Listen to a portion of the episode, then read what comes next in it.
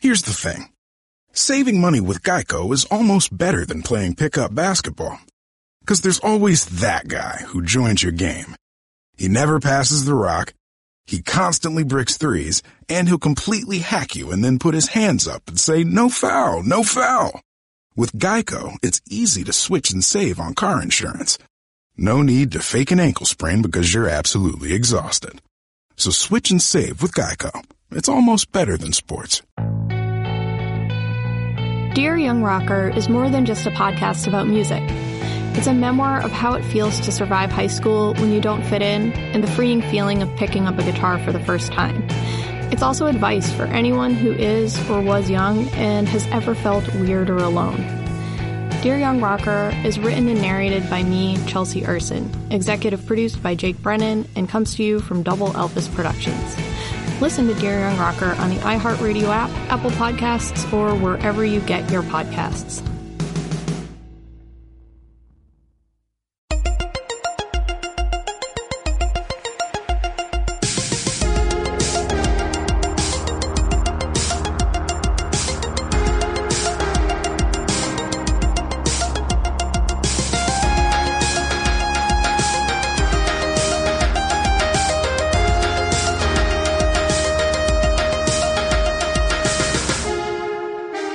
Hey everybody and welcome to Movie Crush. Charles W. Chuck Bryant here. I'm recording this intro at our home studio in Pont City Market, Atlanta, Georgia. However, this is one of the LA sessions when I was in Los Angeles not too long ago. Went to our Hollywood studio and recorded some of my best pals in the industry. And this is two weeks in a row that I've had one of my good, good friends in the studio, the, uh, the wonderful Joe Randazzo. I knew Joe. I met him quite a few years ago when he worked at The Onion in New York, he was editor in chief of The Onion, the great satirical rag that he ran out of the New York office until they moved to Chicago. And then Joe, in fact, moved to Los Angeles and became head writer at At Midnight and did that until At Midnight uh, finished up its run. And now Joe is writing scripts and, uh, and doing the Hollywood hustle. So Joe's a good pal. We've known each other for a while. We are, our families are close. I have a vested interest and Joe and his wonderful three kids and his great wife, Kat. And I always make it a point to see Joe when I go to LA. And we sat down and talked about Robocop. And uh, weirdly, I had not seen Robocop all the way through. And we talk about this in the show, but there's literally no reason why I should not have seen Robocop in the movie theaters. It was right up my alley. I was the perfect age. It's just one of those weird cases of a movie getting by you somehow and I'd certainly seen enough parts over the years to think I had seen it. But uh, until Joe picked RoboCop, I really, genuinely had not seen it beginning to end uh, all by myself. And boy, what a fun, awesome, great, campy satire this movie was. So uh, please to enjoy Joe Randazzo and me on RoboCop. So, New Hampshire is where you're from. Yep. What town? Pennacook. And is that were you in the same house your whole life? Yeah, my parents are still there. In your house? Mm-hmm. Wow. I think they're just too lazy to move. Is there any reason for them to move? Um, yeah, I mean, they've been threatening to move out here to California, but that's that's you know that's Yeah. a big move and hard to do. But I think the main reason is that they hate the winter. They have always hated the winter since we moved there in 1986. Every winter they've complained about hating the winter. And That's some stamina, yeah, you know. Yeah, which inertia is more powerful? You know, the inertia to not get off your butt and do something, or the inertia to leave the deadening five months out of the year where it's just dark and depressing and cold and you Right. will. Sl- and now they're at slipping age. You know, Right. So it's actually dangerous for them. to slipping do ain't that. no joke. No, it ain't no joke. So they do you, is your room still the same? No, my room, I, my room moved around all the time. I was in like a storage room at one point. I was in the attic at one point. I had my own bedroom at one point. I shared Uh-huh. bedrooms. Gotcha. It was just a You were all over that house. yeah, it was a cycle of kids and animals. We had every kind of animal. They all died a different strange death. Wh- What how many kinds of animals are there? I mean, Well, there's a lot of kinds of there's a lot of them. I don't know how closely you follow Richard Attenborough's career. There's a lot of different animals. Yeah. We've had most of them. At one point, my younger brother was really into or thought he was into taxidermy. So he would get to the stage of collecting the dead animals, but then not really follow through with the actual taxiderm. Yeah. So we would find, you know, rotting crows and Really? stuff like that. Yeah. Oh my God, that's great. Yeah, we had we would bring home snakes from from camping trips, and there was one s- snake that we brought home, and it disappeared, and then we found it up in the cupboard above the refrigerator. It somehow got up eight feet high and Oh, it was had alive? a bunch of babies. Yeah, it was alive. Oh. It was just warm up there because again, the winters in New Hampshire are, Yeah. are really bad. Yeah, dead parakeets, dead iguanas, dead chameleons, dead hamsters. We had guinea pigs that baked to death in the sunlight when we were cleaning the house, and they were actually left in direct sunlight and baked. Really? Yeah, Wow. yeah. We shouldn't have had any animals, but we always Did you have dogs and cats at all? We had a couple of dogs. We had several Okay. cats. Just thought it was like Bunch of Randazzo's cats. house of exotic pets. Yeah, no, we had a couple dogs, but I don't think anyone in our family was very like good at the the patience and fortitude that it takes to like train and Right. raise a dog. We liked all the good stuff about a dog, Right. but none of the hard stuff. You Yeah. Know? Uh, so what? How did movies figure in for you guys? Was it a family thing, or were you sort of the odd man out as far as your career goes and being into that kind of thing? No, everybody everybody loved movies. Um, yeah, we didn't really go out to see the movies very much. That was kind of a special treat. Mm-hmm. Um, I think we were in a you know fairly lower middle class income bracket, so like eating out or going to movies was definitely rare. Yeah, kind of same here actually. We didn't go to a lot of family movies anyway. Yeah, but we we rented a lot of movies. There was a place down the street called Deluxe Video, Uh-huh. and you could get a fifty ticket book for Oh. fifty dollars. So you could rent fifty movies for fifty dollars, Uh huh. and you know going to Deluxe Video. So you would was the pre-buy best. the book. yeah, and then every So- time you rented a movie, you would just give Richie, who was the guy there, Yeah. looked like a vampire, never aged. Uh-huh. My friend actually, who I grew up with, and then he moved to Brooklyn. Then he, his whole family just moved back to New Hampshire. Uh huh. Uh, just sent me a text the other day, unbidden, where he, he saw Richie at the supermarket. Are you serious? Yeah, and Richie outlasted Deluxe Video. Like lasted way longer than it should have. It only closed down a few years ago Oh wow. and they were just a small video store. Uh-huh. So yeah, we would go in there and kind of get uh, you know free reign to rent a bunch of movies, and and they definitely my parents were definitely very permissive with, um, you know, watching movies beyond my age limit. They didn't care for Yeah. the sex stuff like that. You know, we didn't watch a lot of sexy movies together. The Cook, the Thief, his wife and her lover, or Uh-huh. Right. Yeah. I Nine and remember- a I half saw weeks. that movie. We didn't watch those. Yeah. But anything with extreme violence was fine. Right. In the true spirit of Americans. Uh, Yeah. Yeah, it's funny because of, of the people I've had on so far, there's been a range because we always talk about movie histories and families and stuff, and a range from uh, everything from me uh, and uh, God, who was it recently that couldn't see a movie and called their parents to say, "Can I see this?" And they said no, and so they didn't, and I had to call my mom to watch Escape from New York, and she said yes Uh, because you called, I'll let you do it because you did the right thing. But then to the other end of the spectrum, like Roman Mars and people like you were there, like you can watch whatever you want. Well, actually, Yeah. Roman could watch whatever. He could watch sexy stuff too. oh wow. Yeah. Yeah, I remember wa- renting movies was very exciting. and in those days too, Richie would sell like the first uh, run VHSs and they were like $99. Do you remember? Yeah. They used to be like over $100 to buy Yeah. a VHS of a new movie. Crazy. And I remember, I mean, those are some of my fondest memories. There's, you know, like sitting down in the cramped living room with Uh-huh. five pounds of junk food Yeah. and watching Commando or Predator or Terminator or Right. So that was whatever. That was right up your alley. All Yeah. those uh, 80s, 80s sort Oh of yeah, I think violent those are cop- probably the most formative. You know, Yeah, those movies. Well, we're going to get to RoboCop, but those movies were really like you mentioned Commando.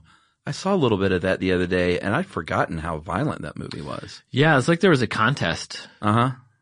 You know, to be the most violent. I was recently uh, listened to the uh, Raging Bulls, Easy Riders, or Easy Riders, Raging Bulls, the book about like filmmaking in the 70s. Yeah, yeah. And just how much that was a reaction to. Listen to, is it a podcast now? No, on, it's on Audible. Oh, okay. Book on tape. Book on tape. But yeah, book on whatever. book on eight track. Um, how much the, you know the movies of the '70s were a reaction to this, you know the the, the '60s and '70s and the doldrums and the Vietnam War and the sort of like end of the American dream. Yeah. and then how the '80s. They didn't really talk about that much in this book, but I think it was somewhere else. I was just reading this idea that we needed, you know, coming out of the '70s to kind of reappraise, reassess, and recreate our own national hero mythology yeah. and individualism and just beating the shit out of the bad guys and one man can take on a whole empire whether it's Rocky Right. or Arnold Schwarzenegger or you know whatever. Yeah. You know, so you had like the vigilante Charles Bronson style movies from the 70s, 80s of like, oh, urban decay, then kind of like expanding into, oh, we actually need like a national hero stand in. Yeah. Kind of like reclaiming our Yeah. power during the Cold War, you know? Interesting. That makes sense. And I, I don't know what it was about the extreme violence, but Well, and it wasn't like uh it's a different kind of violence than like the violent stuff. Like today I feel like most of the violence is um in the horror genre Mm-hmm. with just that kind of the gross uh what do they call it the torture porn Uh-huh. Mm-hmm. just to see how extreme they can get. The violence back then was a lot you could laugh at it a lot more. hmm I mean it might it could have been Monty Python with like arms and legs blowing off and I stuff. think the end of Commando, Arnold rips a steam pipe out of the ceiling and then throws it through the, a guy. yeah, the antagonist, who I think he used to work with, of course, Yeah. but then he went rogue, you know? That's the one where, I mean, he fought by himself like 200 guys, right? Yeah, I think uh, if I remember that movie had the highest kill count at the time. Okay. Was that the one with Alyssa Milano was his daughter? Yeah. Yeah, I remember that. Yeah. Yeah, it's uh, Benedict let out some steam, I think, and then he throws the steam pipe through him. That's also the one where uh Let out some steam. where he goes into a sporting goods store and then of course he knows that there's a secret button that opens into like the missile launcher area. Yeah. Just beyond the canoes and like that. yeah. Because every sporting goods store has Uh-huh. that. yeah. And Arnold being whatever trained in whatever arts he's trained in knew about it. Yeah, I think he also The art of kill. lifts up a tree at the beginning of the. I think he's like chopping wood at the beginning of the movie, and Uh-huh. like lifting trees. just out on his own, you know, he's living in the country, he's just giving up that life, Yeah. and then he gets sucked back in. That's right. That's how it goes. It's been a while since I've seen that movie. but What it a- left no. an impression? Sounds like you've got quite a bit of it committed to memory. I could be mixing it up with a couple other ones, but they're all kind of the same. Yeah. Well, uh, I have a confession. I had, you're not going to believe this. Mm-hmm. I had never seen RoboCop. I had never seen RoboCop all the way through as Hmm. Wow. a movie until three nights ago. I don't know how it got past me. It was one of those. I think it was when was it? Was it 1987? Eighty-seven, yeah. Is that the same year as Die Hard? Looks like Die Hard was eighty-eight. oh, So- okay. But same wheelhouse. Yeah. I don't know why I bring that up. I guess because I feel like I just saw Die Hard so many times. I'm trying to figure out why I didn't see RoboCop. Something slipped through the cracks. Well, I think that's what it is too. And uh, there was something else. Uh, Janet Varney and I did Tron, and I never saw Tron. Oh. And there's no reason why I shouldn't have seen Tron. I love the video game. Mm-hmm. I knew Tron. I just never saw it. It's boring though. Mm, well, I rewatched it a little while ago. I was like, oh boy. yeah, This I is finally watched it. snooze. Um, But I think what I figured out is uh, it was just a different time. Like there weren't things on demand. There weren't things you Mm-hmm. could stream. Obviously, uh, you're a kid, so if you don't get driven to the theater and make it there, then it might get past you. And then the obvious thing would be to rent it. But I don't know. Sleepovers. I mean, that's where, you know, if like. I didn't do a lot of sleepovers. Oh, I was a okay. bedwetter. Yeah, okay. All I was right. afraid of sleepovers. Yeah, that no, makes I didn't sense. went to bed that late. Actually, by '87, I was I was dry as a bone. Okay, good. Good for you. Um, actually, real before RoboCop though, did you have like a multiplex near you? When I picture New Hampshire, I picture like the single screen center of town theater, and that's all you got. There was one, but you know, we moved there in '86. There was there wasn't a stoplight in our town. There was no McDonald's. There was no Dunkin' Donuts. All those things actually Uh-huh. started popping up after we moved there, in the, in the couple years after we moved there. So they're a mall and a multiplex Oh, okay. all opened up like So that's where you Within would a- go to your movies when you did. Yeah, there was one like art house movie where I would occasionally go with one of my friends, the one who just moved to New Hampshire and sent me the photo of Richie, the deluxe video proprietor. I would go to occasionally to see some boring movie with him and his dad, but yeah, for the most part, yeah, there was a In the rec five room. or six theater multiplex. Uh, so I had not seen RoboCop till a few nights ago, and um, I think I'd seen enough parts because there were definitely parts when it came on. I was like, wait a minute, I've, I've definitely seen this bit on Did TV you feel like or you something. absorbed some of the like famous lines and scenes just through cultural Yeah. osmosis? And also there was Terminator a couple years before that. Like there were a few movies that were I think the that's the same thing. sort Like of I saw vein. Terminator, I saw all those movies. Yeah. I saw Commando. I saw. Uh, I did see Predator, even though I, I never really thought that one was that great. But um, as RoboCop rolls the other night, it dawned on me that I hadn't seen it, even though I feel like I knew about it. Uh, and I was, it was awesome. Yeah. it was so fucking great. It's great. I mean, I've seen it so many times. There's maybe a handful of movies I've seen more. You know, I think I saw Weird Science 37 times or something like that. just, you know, when you're just like watching movies over and over again. Yeah. But Robocop, I've seen a bunch of times. And then also s- me and a group of my friends, like old grade school friends, every Christmas Eve we would watch Robocop Ah, okay. from like So you had a ritual. sixth or seventh grade. Yeah. Up until the time we were about 30 when yeah. when his the you know the house where we would all go they finally sold that house and i remember his mom was so sad that we would not be watching robocop anymore she was like getting teary-eyed about it Oh wow. yeah it was a nice tradition but i hadn't seen it in a while until i watched it uh, earlier this week and it's just got it all It it does. really feels like that it's aged extraordinarily well it has, especially compared to something like Weird Science. yeah well i haven't seen weird science in a long time i'm sure it's very problematic yeah, it's pretty problematic. Um, but I forgot, even though I've seen it so many times, there's, there's like little, just little character things and little plot things that I forgot about. Like it's, I guess just watching it with a slightly more critical eye this time, I realized that the whole thing is really about corporate, like privatization of the police. It is a, it is an anti Reaganomics, Yeah. uh, Thatcher sort of satire. and it's a little bit ahead of its time. Like nobody Totally was. is. Re- I mean, I you know I was I was nine, I guess, when it came out, and I enjoyed it because it was fun. Like I recognized that there was humor in it, Uh-huh. even though it was not ostensibly a comedy. But It's it very op- funny, though. It opens up with like a little skit, Yeah, the newscasters, and then a fake commercial for Uh-huh. a Yamaha artificial heart. yeah, and they all run through uh, the whole movie, the fake commercials and the fake sitcoms. And I had had no idea. I didn't know. I thought it was just going to be a straight up, um, just violent cop thing. And I had no idea it was a satire at its heart. I had no idea about all the uh, the funny shit, Oh yeah, all the spoofy satirical commercials and all that stuff. yeah. but it's totally a commentary on the 80s. Yeah, I mean, uh, you know, I, re- I mean, I remember recognizing like, oh, the business people are bad, and just feeling really, just dreadful about all everybody who worked for OCP. You know, Yeah. like Miguel Ferrer's character, Uh-huh. Bob Morton. yeah, it was terrible. Just like, oh God, what an awful guy. But then kind of feeling bad when he bites it because uh-huh. there's even worse people behind that. Right. "Oh, You know, Yeah, yeah. What's his face? Uh, God, that guy's great. Clarence Boddicker, Kurtwood Smith. Well, the no, Kurtwood Smith is definitely great in this. Dick but Jones, the Yeah, Dick I, Jones. can't, I don't know what the actor's name is. Yeah, I, I had it written down, but he's uh, he's fantastic. Yeah, it's real. I mean, I think, you know, He was the guy from Beverly Hills Cop, right? Or no? I don't know. All right, I feel like he was.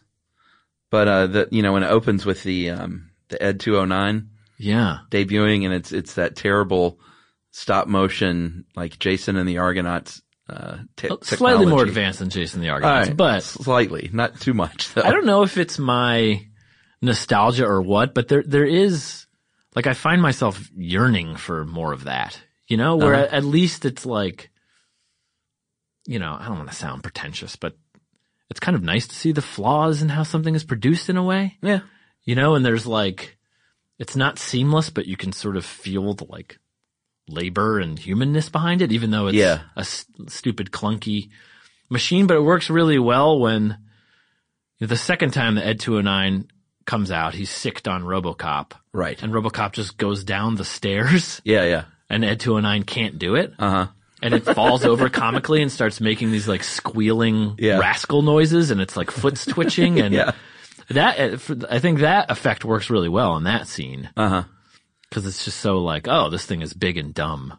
Yeah, I know what you mean though with that with the technology. Like part of what bugs me about today is you get like I just picture the people in the rooms when they're in the production rooms when they're like, Well, look at what we can do now and just look how great this looks and it even doesn't even look that great most Yeah. times. And so I like love something like this, but then I wonder, did they probably said the same thing back then?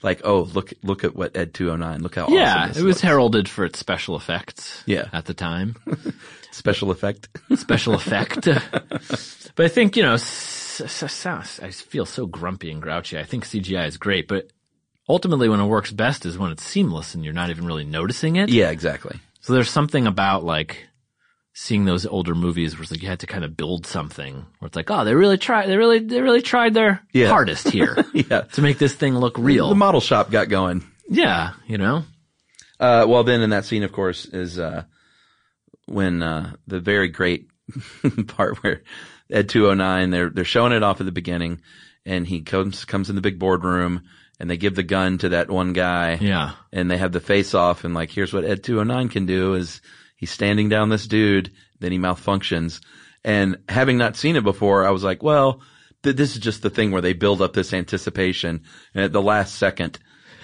everything is saved and, and the tension is released and everyone goes okay thank god but no no, they blow the shit out of the guy for an extended period of time. for a long long time and I forgot I was talking about that the movie and that scene with somebody else. I I forgot how early on in the movie that is too, because that's what sets up yeah RoboCop Uh-huh. is Bob Morton. Is it Morton or Mortensen? I remember.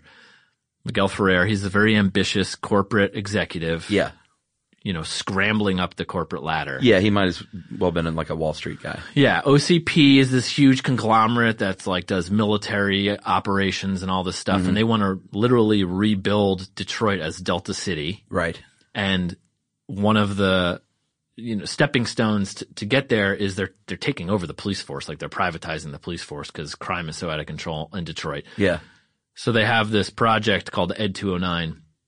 But then because it fails so miserably by assassinating a man in front of everybody in the boardroom, yeah the ambitious guy's like, well, I have this RoboCop program, which is much Uh-huh. more humane. We take a brain dead cop and Right. combine him with a indestructible robot Yeah. and he will police the crime ridden streets of Detroit. So it's like, it all happened very fast yeah. Yeah. And it, it, it gets this like, it's just so, you know what, I haven't seen it in a while, at least five or 10 years, Robocop, I think. At least five years. And I've been much more engaged in writing, you know, and thinking about story and structure over Uh-huh. Yeah. the past time, just how economical that movie really is. There's Oh no, yeah, they just got right to it. there's no wasted space and every joke even Mm-hmm. is either painting a picture of the world, you know, through those little newscasts and Yeah. the I'd buy that for a dollar guy Yeah, which is one of the running gags. or advancing something like the Ed 209 thing works as extreme shocking violence. Yeah, It's also s- sets up what the comedy style is of the movie because right after it, the, the chairman of the board is like, I'm very disappointed, Dick. yeah, but this is going to cost us $50 million. No one no, everyone's Says like anything well, about well, the that guy. happened. That guy just got 300 bullets shot into Yeah, him. no one is concerned at all about his family or anything. It's just like this Nothing. is a glitch. Yeah, yeah, We're, we're going to be able to fix this. And then you think that the chairman, It's a glitch? You call this a glitch? yeah. You think he's going to show some humanity, but it's just that it's going to cost them $50 million in research and development. Yeah, it was pretty funny. Uh, yeah, that I have that in all caps on my computer screen. You call this a glitch? Here's the thing. Saving money with Geico is almost better than playing pickup basketball. Cause there's always that guy who joins your game. He never passes the rock. He constantly bricks threes and he'll completely hack you and then put his hands up and say, no foul, no foul. With Geico, it's easy to switch and save on car insurance. No need to fake an ankle sprain because you're absolutely exhausted. So switch and save with Geico. It's almost better than sports. Hey, it's Ben, Henry, and Marcus, hosts of the last podcast on the left. Our show's dedicated to uncovering hilariously horrifying stuff. And now we're only on Spotify. Join us. If you want. Obviously, we'd never force anyone to just blindly join us. That'd be crazy. But if you like stories about doomsday cults who do exactly that and more, please Join us on Spotify. Visit spotify.com slash last podcast to listen free. And then Weller's death is one of the more, uh, w- one of the best schlocky death scenes in movie history, I think, is when Peter Weller's uh, original cop character gets killed. As a nine year old, I was not aware of schlock. No. Uh-huh. You know, like I can appreciate it as schlock now, but it was Oh, yeah. shocking and disturbing. Yeah, like the first thing that happens is his arm gets blown Yeah, off, they or his hand shoot gets his blown hand off. off. Yeah. And they're just like wanton, a, a, a, a classic 1980s era multicultural crime gang. Yeah. yeah. They like laugh a lot. Yeah. Uh. and they, and they're just there and they're just like cruelly shooting this man's body apart Yeah. and laughing about it. So great though. And forever, you know, Kurtwood Smith played Clarence Boddicker, who's the bad guy. I just knew him as Clarence Boddicker, the like worst person of all time. So Uh-huh. Right. when he started showing up in other stuff like that 70s show and Uh, Uh-huh. Yeah. Star Trek Six, The Undiscovered Country. it's like, Yeah, that's although he Clarence was- Boddicker. He was the bad dad in Dead Poet Society though. So Oh, that yeah. kind of fit. He was the one that drove his son to suicide. right, he didn't shoot anybody's hand off though. No, no, no, he didn't. Uh, but during that scene, during the death scene of uh, Peter Weller, I um or Murphy, I I went back and uh, rewound it like two or three times trying to count the shotgun blast, and I kept fucking laughing and losing count because it's so over the top.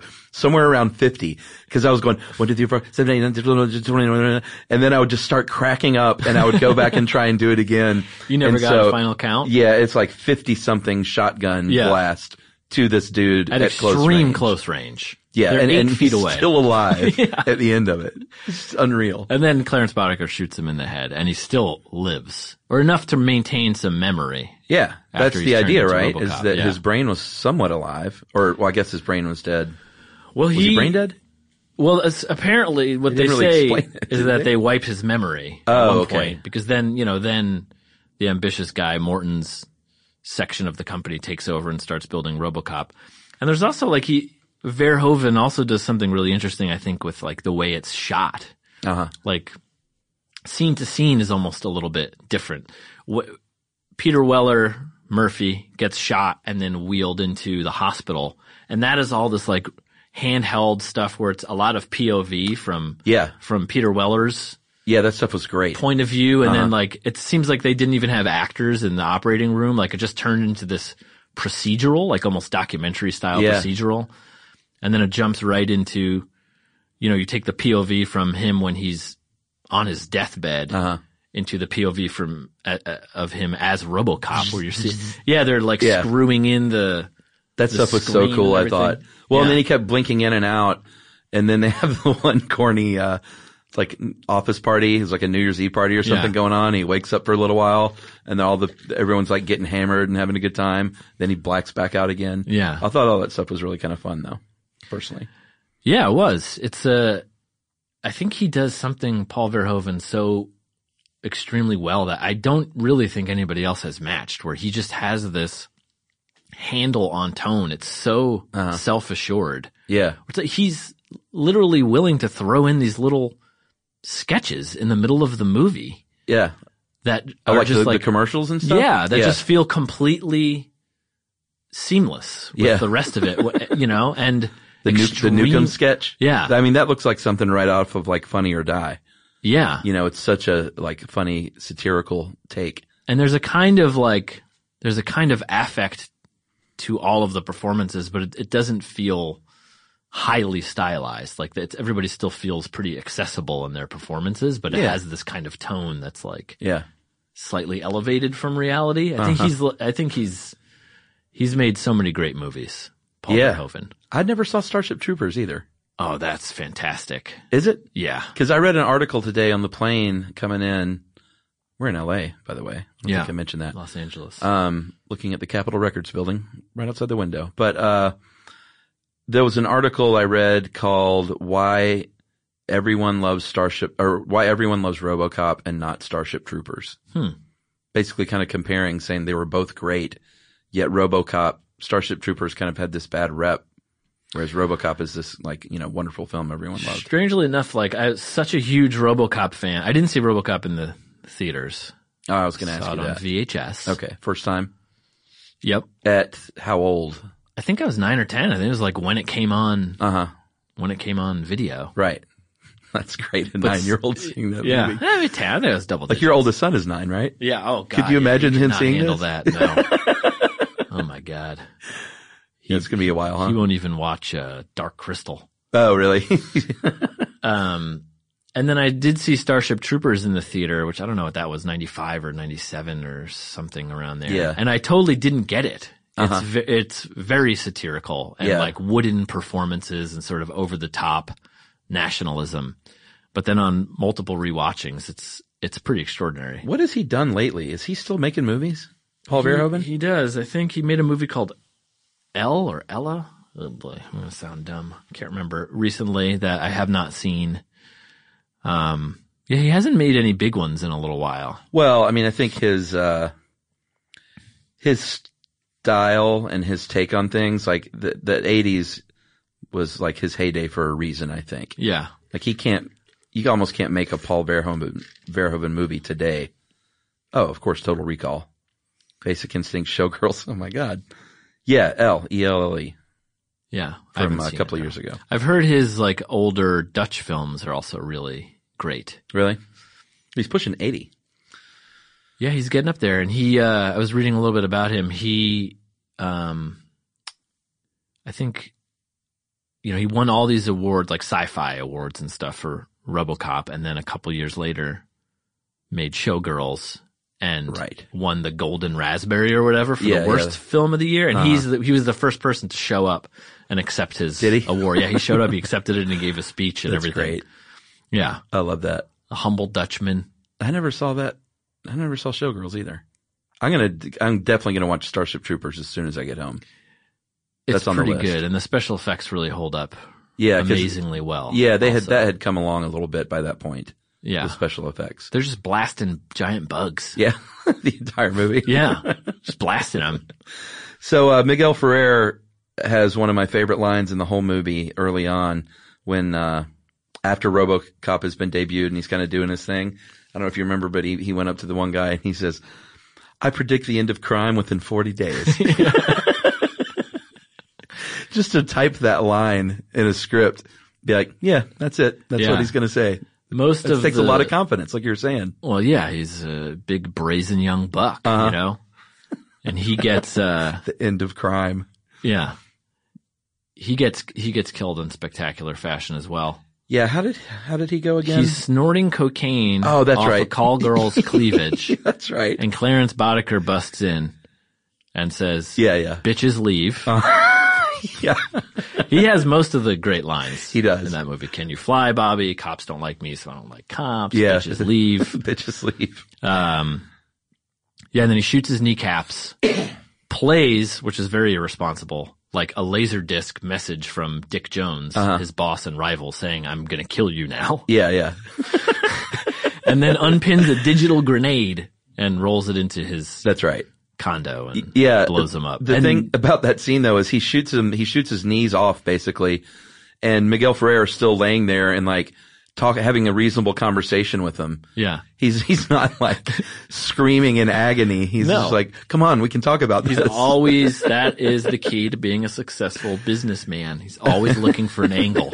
yeah, He offered to double whatever Dick Jones was paying him too. He and did. Clarence Boddicker did. like he literally came up with a better deal with his kneecaps shot off. yeah. It's like, let me think about this. Maybe I could offer this guy something. Yeah, I remember as a kid watching that. Th- Do you remember? There's like flashback scenes where there's these sort of like dreamy POV scenes where he's like remembering his life in the yeah, suburbs. his wife and kid. Yeah. Uh, Uh-huh. And then he goes, he starts remembering who he is.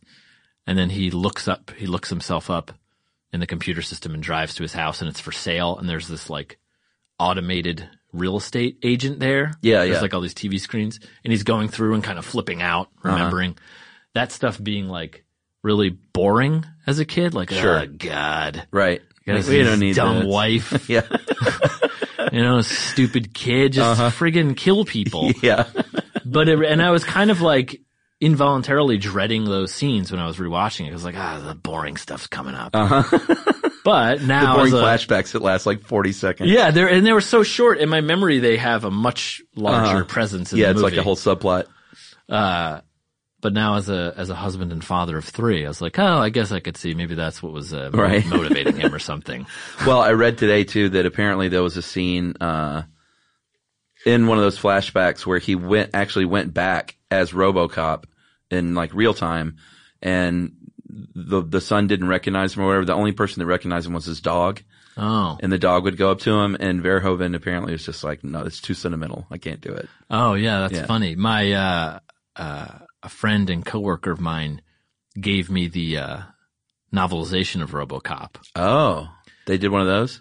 Yeah, I- That's I, where you thi- write Uh-huh. that after the movie, right? I think it was after the movie. It mi- it mi- although it might have been, it might have been written before the movie was fully produced because did you read there's- it? Oh, No, I haven't read it yet. Okay. But he told me that there's the ending is him sitting on a hillside, looking out over the setting sun with his dog, and Ah, that's the that's the very end of the of the book. oh, interesting. Yeah, so maybe that there was a dog subplot. It ends rather abruptly though in the movie. He just walks off Yeah, after. was there a sequel? Yeah, Oh, there have been there were two uh like widely released sequels non And then I- Verhoeven. i don't know Probably i don't not. know if he did he might have done the second one i don't know Was it Peter Weller? yeah he was definitely in the second one um Boy, I didn't even think to look up a sequel. yeah ro- it, it was also extraordinarily violent um, and i think it was pretty good and then there was robocop 3 and then there was a bunch of uh just like straight to video ones Oh, right, like Ro- RoboCop, uh, Atlantic City, and Yeah. stuff like that. the real housewives of Yeah. robocop uh, well, this brings us to the cocaine warehouse uh, shootout, yeah which um, first of all, the cocaine warehouse is just great. It doesn't get any more like '80s than a cocaine warehouse, Yeah. packaging warehouse. Yeah. A bunch of Italians. Yeah, of course. Uh, but they keep, um, what struck me about this one is they, they shoot like 3,000 bullets at him and they just keep shooting at him. And at no point does anyone go like, Hey, like this isn't working. Yeah. Maybe we should try something else. They're thinking maybe the 3,001 shot will be Yeah. the one. I mean, at one point, there's these people who are literally, they're wearing masks, like packaging the cocaine. They must be making $9 an hour. yeah. And they pick up an Uzi Yeah. and it doesn't work. Uh huh. And it's like, I, I think it's important to have job loyalty, right. but it's not working. And then, there, and then there's later on, there's a guy who's like, just, who's just like walks up to him with a pistol. Uh-huh. Uh huh. And it's like unloading on him. yeah. But that's dedication. I mean, they believed in their manager, I guess. Yeah. They had to get that cocaine out the door. Clarence Boddicker does so many great, Such a great intimidating name. things. The I don't even remember what they're trying to do. Partner up with the Italian guy. I don't even know. I think they're trying to partner up with him, Okay. and they go to his cocaine warehouse, and the guy's drinking a glass of red wine. Yeah. And then he puts two fingers in it and snorts his fingers, Yeah. snorts the wine. And then the guy in a real alpha move immediately takes a sip. Uh huh. It doesn't bother him that Clarence Boddicker did that, you I know? love these having some Chianti. Uh, the, the news story that begins Act Three is one of the funnier, uh, funnier bits of the movie. When um, and that's that's a lady from Entertainment Tonight, wasn't it? Yeah, I think it was Lisa Gibbons. Yeah, Lisa Gibbons. Yeah. Um, when, uh, they tell the story. It's it's a news report of a real life thing that happened, and it, uh, when the laser cannon on the missile defense system uh, fired on planet Earth by accident. Yeah. and it has that little graphic of it just going like turning, Yeah. rotating toward the Earth, and shooting like twelve cannons, laser cannons. Yeah. all over the Earth. And then the they really bury the lead too because I think at the end of it they're like three presidents died. Yeah. three former presidents died, and yeah, they. I think it was uh, Santa Barbara. They destroyed Santa Barbara, and so uh, two former presidents. Yeah. you know, and it just shows like a guy in, in bloody tennis shorts laying there. Yeah. who's supposedly. I I mean, I guess ostensibly one of the ex presidents. guessing Gerald Ford. That's what was my first thought too. Um, very funny though. Like I had no idea it was this funny. It was a delight watching this thing the other night. Yeah. Emily was like, "What are you? Are you laughing at RoboCop?" I was like, "This is this is fantastic." Yeah, I mean, I think it was one of the first movies where even though I didn't understand all of the subtext Uh huh. and I didn't I didn't have any real political opinions. I wasn't very aware about the changing media landscape, Right. you know? Yeah. Um, and I certainly wasn't thinking about corporatization and privatization, but I knew that there was a deeper message that it was saying, and I understood the dark Hmm. humor. Like, I think that was the first time that I really grasped and was amused by black humor. Yeah. You know? for real. and and then it was just like every year we would watch it with my friends and it was just celebrating all of these Yeah. great moments, you know? Yeah, because it's not like uh, it's not one of those movies. And I think Emily probably thought this, like, "Oh, it's so bad, it's good." It, It's No. not that at all. It was intentionally funny. yeah. Like it was written that way. And if it could entertain a 10 year old and then Thirty. equally entertain me at 39, Yeah. you know, and like for different reasons and some of the same reasons, cause there is a, there is a joyful abandon Mm-hmm. in just how much violence and destruction Yeah, it's, It's over taking the top. place. You can't take any of it seriously. Yeah, and even the- the car, the 6000 SUX. Yeah, the TV This like commercial. Uh-huh. big gas guzzling, like souped up robotic Cadillac thing. And the police go on strike. uh huh.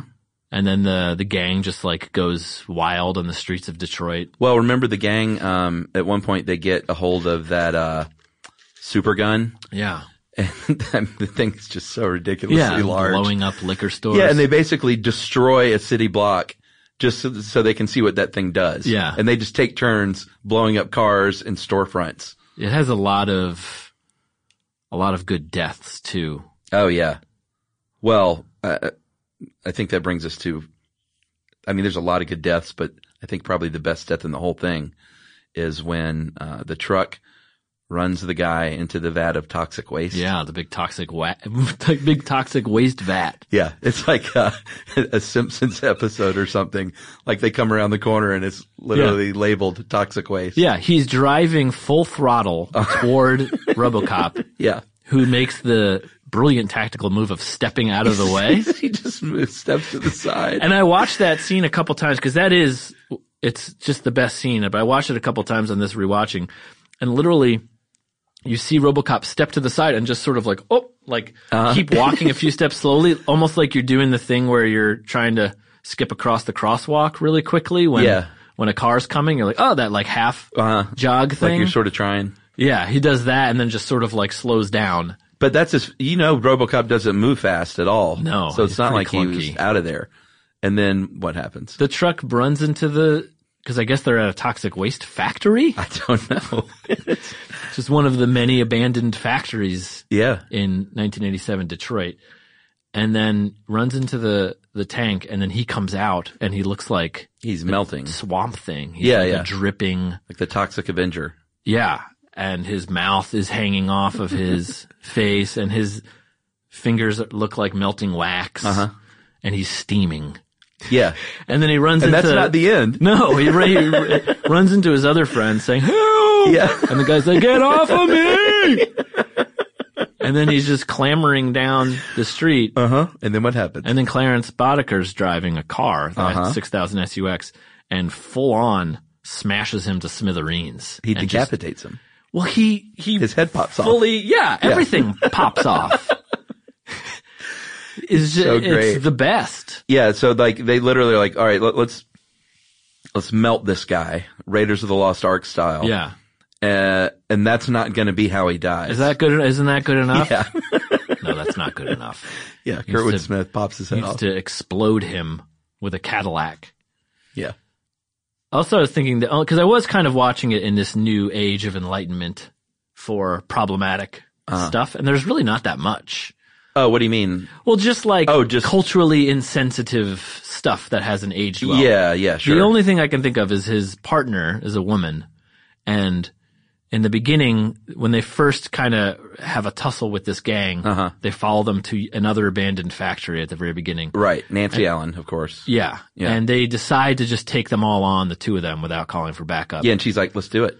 And there's uh, a kind of uh, joyfully effeminate black criminal Mm-hmm. who's urinating. Right. And she says, freeze right there. And he turns around and is like, let me just zip this up. yeah, yeah. And of course she has, looks. she has to sneak a peek at his wang. And when she does that, he takes advantage and knocks her onto a pile of I-beams. 'Cause it's an I-beam factory. But then, th- then she's just sort of left, like, ah, she's taken care of. Uh. Uh-huh. Yeah, I mean, she just, it's not even that far. But that's the only part where it's the, She falls like 15 or 20 feet. and I'm Yeah, like, well, she's if that. done. Yeah.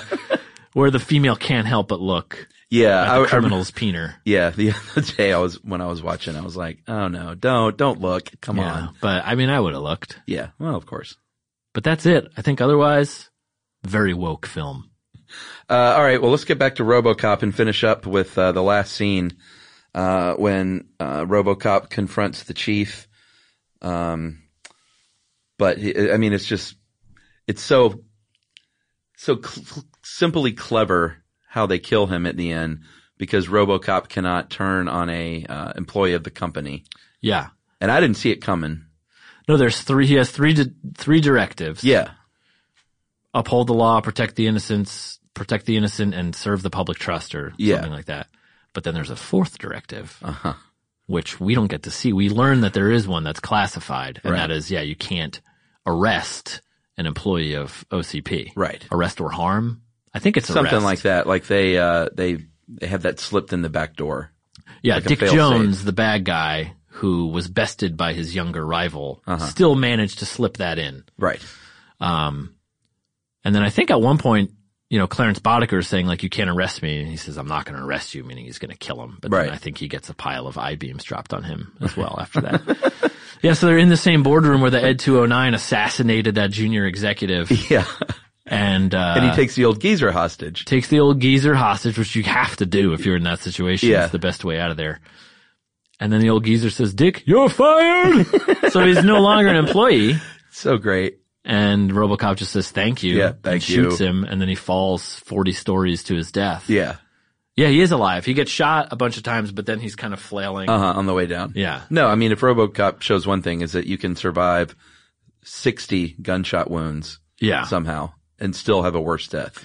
There's a, follow. the, that reminded me of the, the scene. Cause you see, there's a montage when Robocop first hits the streets where you're seeing him, his own way of dealing with crime, which is like destroying everything around him. Uh-huh. you know, there's a guy holding up a convenience store and he Right. throws that guy through the refrigerator. Yeah. Um, and then there's uh, two men attempting a sexual assault on a woman, yeah. and they take her, That's kind of pretty hostage, great. Uh-huh. use her as a human shield. And RoboCop's advanced targeting system Yeah. is so good that he can shoot through her skirt Uh-huh. into the man's ball area and shoot his ball area off. Yeah. That was thought of, um, apparently that was not in the script. He was just like targeted in and shot him in the face. And when they got on set, they saw how he was holding her and Verhoeven had like, or it may not have been him. It may have been one of the special effects guys. It's like, oh, look what, here's what you should do. Yeah, like shoot her between the legs through the dress and uh, not you know shoot her at all yeah, no, just not right sure. through the dress. yeah i'm not sure if that's clear to the listener though if you haven't seen it she's completely unharmed. yes that's right But then she goes up to him, thanking him. Yes. and he's like, "You've you've suffered a trauma. I'm I'll inform a Uh-huh. sexual assault counselor." Or yeah something he's all like that. business Yeah, there was a couple of years ago, a bunch of different comedy troupes each took a scene from RoboCop and recreated it. oh wow And there's a a full it's a full length feature where RoboCop has been recreated by all these comedy groups that love the movie. But I haven't actually seen the whole thing, but th- the funniest one was made by Fatal Farm and they recreate that scene, uh-huh but he shoots the ball area off of the first assailant and then it's just a series of assailants. Like people just keep showing up and he just keeps shooting everyone in the crotch until eventually they're like actually have their penises out and he's just Uh-huh. shooting them off and it spares no graphic detail. It's Uh-huh. like it gets extra and it's five minutes of him shooting people's Is this, genitals this is off. on stage or they shot uh, No, they made short? it. Okay. They they shot it, and it's got very high production values. It's very very funny. is this on youtube I'm sure you can find it on YouTube. Yeah, it's great. it's just like nonstop penis shooting. yeah Well, that's what Robo. I mean, Which I RoboCop love. isn't penis shooting, but it's uh, if you're going to do a RoboCop spoof, there has to be hails of gunfire at all times. Yeah, I mean it's There's so many bullets fired in this thing; it's unreal. yeah, but useful social commentary as well. No, for sure, You know, not lost on me.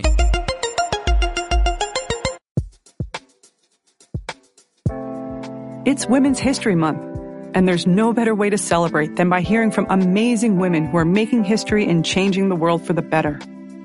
Learn from leaders like Katie Couric, I wanted little boys and little girls to see that a woman can do that job confidently and competently. Tori Burch, Women are great investments. That is something I know. Andrea Jung, The concept of a network of women, which can be small or it can be large, is really one of the most powerful things I've had the opportunity to see. and many more. Listen to Seneca Women Conversations on Power and Purpose on the iHeartRadio app or wherever you get your podcasts.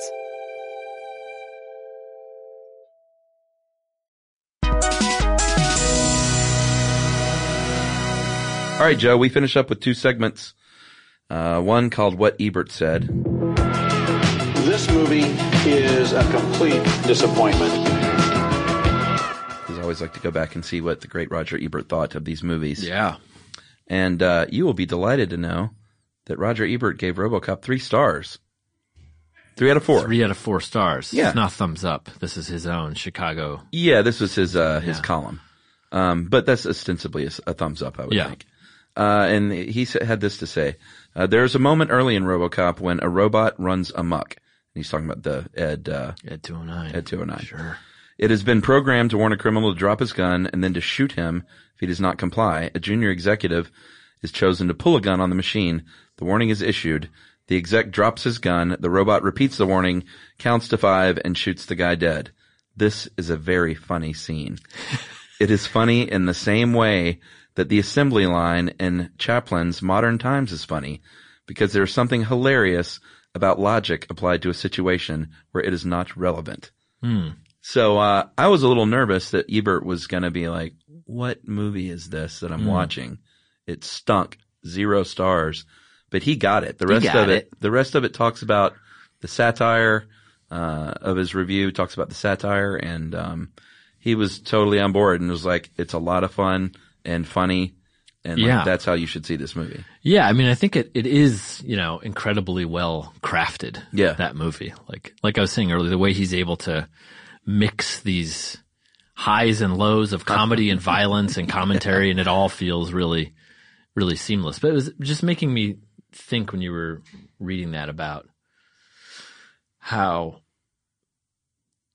just sort of snake eating its own tail, the Mm-hmm. idea of depicting gratuitous violence in American media is like how much it's sort of you know I was, I was reading about Paul Verhoeven that he grew, he lived in um the Hague during World War II which I Oh, guess wow. Uh-huh. was the Nazi capital in the Netherlands and as a 6-year-old he lived through bombing raids and said that the Jeez. streets were always just filled with cadavers and bodies and explosions and it was just like this was ingrained in him Uh-huh. Yeah, so I think it's something that he has had to express. yeah, yeah. But also, Interesting.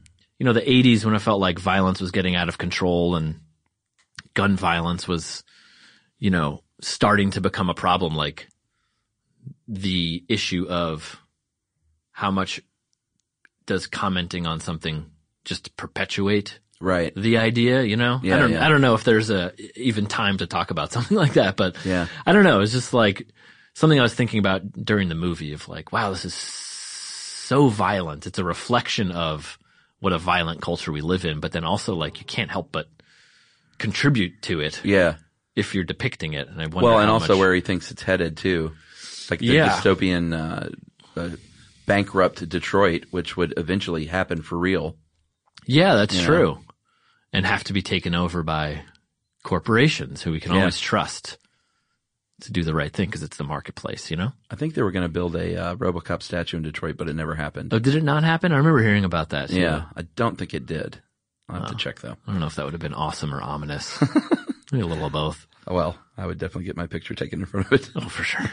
Um, all right, and finally, Joe, five questions with Joe Randazzo uh, First movie you remember seeing in the theater? Um, Pinocchio. Oh. Yeah, those friggin' kids turning into donkeys scared the living Yeah. crap out of me. yeah. Uh, yeah, that is a little. Pinocchio is kind of a weird movie for children. Yeah. Very disturbing. Yeah. Very dark. Yeah, they become kids' movies those because I'm starting to watch those again now that I have a kid, and they're all very formulaic now, um, very formulaic, Mm. but all pretty well done. But they stick to that thing, and like I Yeah. think back then they didn't. No, there was. I think. I think especially Disney was in touch with something a little bit darker. Yeah, for real. I feel like. Bambi's mom died for Christ's sake. Yeah. that scarred Yeah. Emily. She hadn't. She's just now getting to where she can watch those movies again, but she watched uh, what, oh uh, Up. Remember Uh-huh. when that came out? Uh-huh. And cried her eyes out, and she's like, "I'm done." She's like, "They fucking kill someone in every single one of these movies now."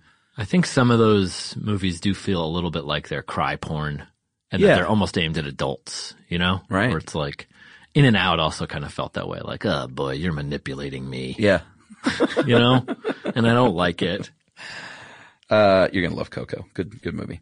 Um, first R-rated movie that you saw A- anywhere, theater or VHS? Um, it might have been RoboCop. I think it was either RoboCop or Predator, which I think Okay. came out the same year. Yeah. Right. So right at like nine years old or so. Sure. That's great. Do you walk out of a bad movie? Do you remember doing so? I don't think I've ever walked out of a movie. I think the closest I came was uh, Magnolia. I almost walked out of Magnolia. What? Oh man, it's just You don't like rub- that movie? Rubbed me so the wrong way. You know, I've n- I have not seen it again since Wow. I saw it in the movies, and I think I need. And I'm a big Paul Thomas Uh-huh. Anderson fan, but I think something about I was so anticipating that movie, and it just felt like so ejaculatory. At the, I just couldn't handle it. Right. Interesting. It just felt I was just like the whole, all I could hear in my head was like his voice screaming, pleading for an Oscar.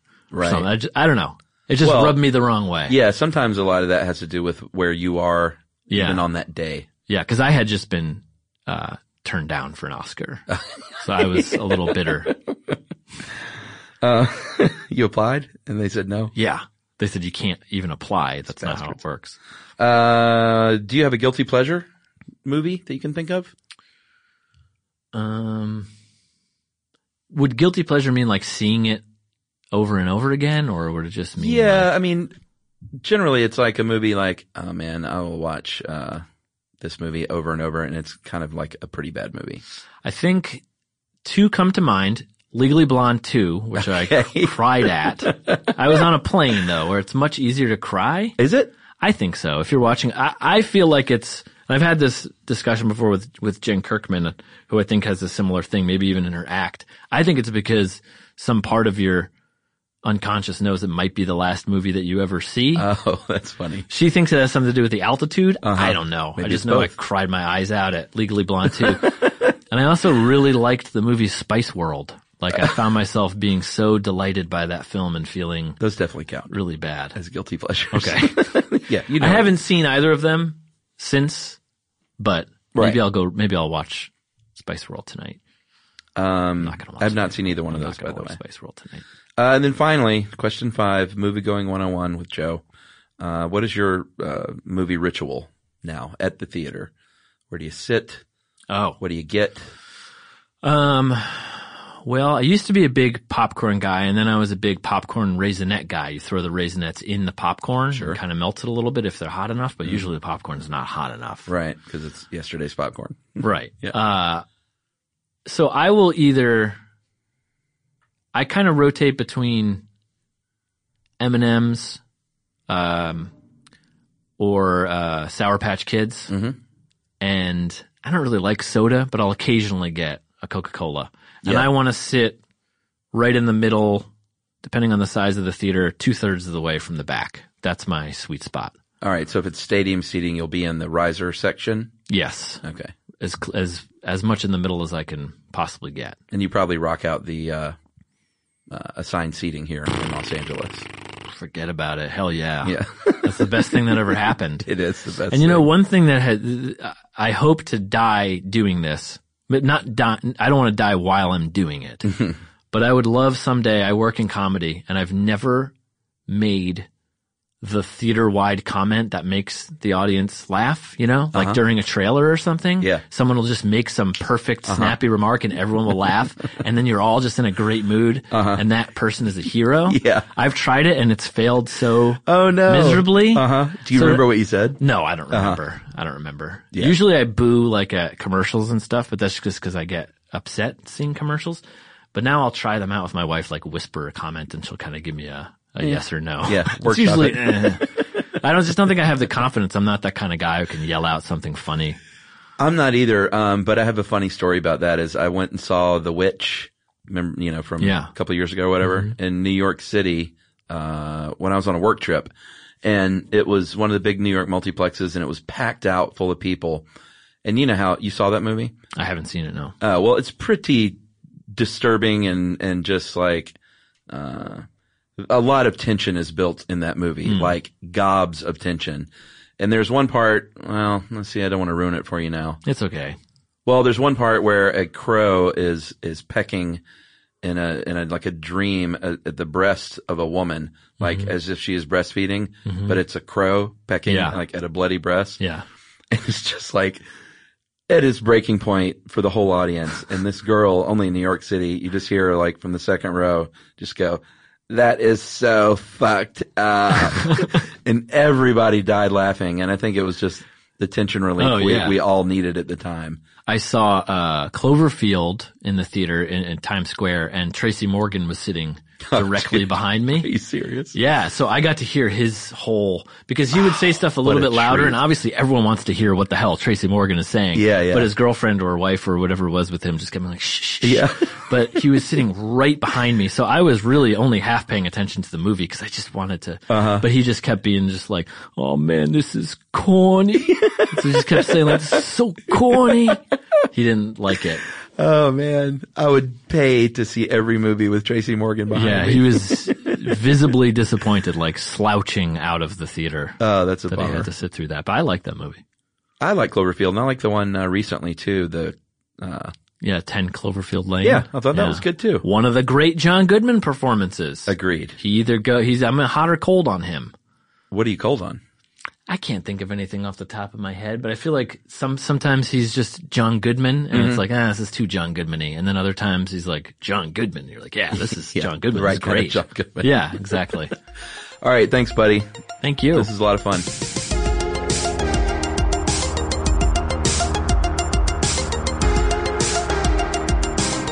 Well, every week I feel like I just come in and say, how fun was that?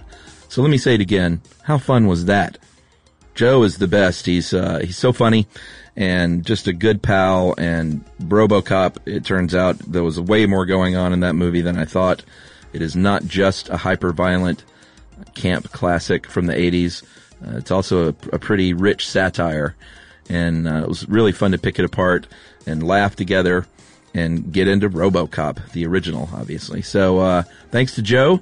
Thank everybody for tuning in this week. And we will see you next time. And until then, remember wax on before you wax off. That is the order.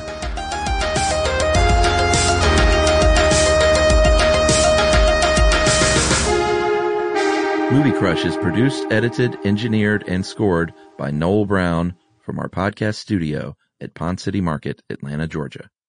Hello, this is Ron Burgundy, and you are listening to my voice, which commands trust and respect. Guess what? My podcast is back, and that's a win for everyone. If you're a longtime listener to the show, you probably already know the deal. Each week, I bring you hard hitting journalism and also light entertainment. I contain multitudes. Find the Ron Burgundy podcast on the iHeartRadio app, Apple Podcasts, or wherever you get your podcasts. I'm Honey German. And I'm Carolina Bermudez, And this is Life in Spanglish. And you know we're cooking it up in here. We got that arroz con pollo waiting for you. Why are you looking at me so confused? Because I'm like, what we cooking? We don't have a stove. you got the bajo. I'll get, you know, the- you got the mango. We got it all for you at Life in Spanglish. I need a sancocho if I'm getting any type of food. Listen and follow on the iHeartRadio app or subscribe wherever you listen to podcasts.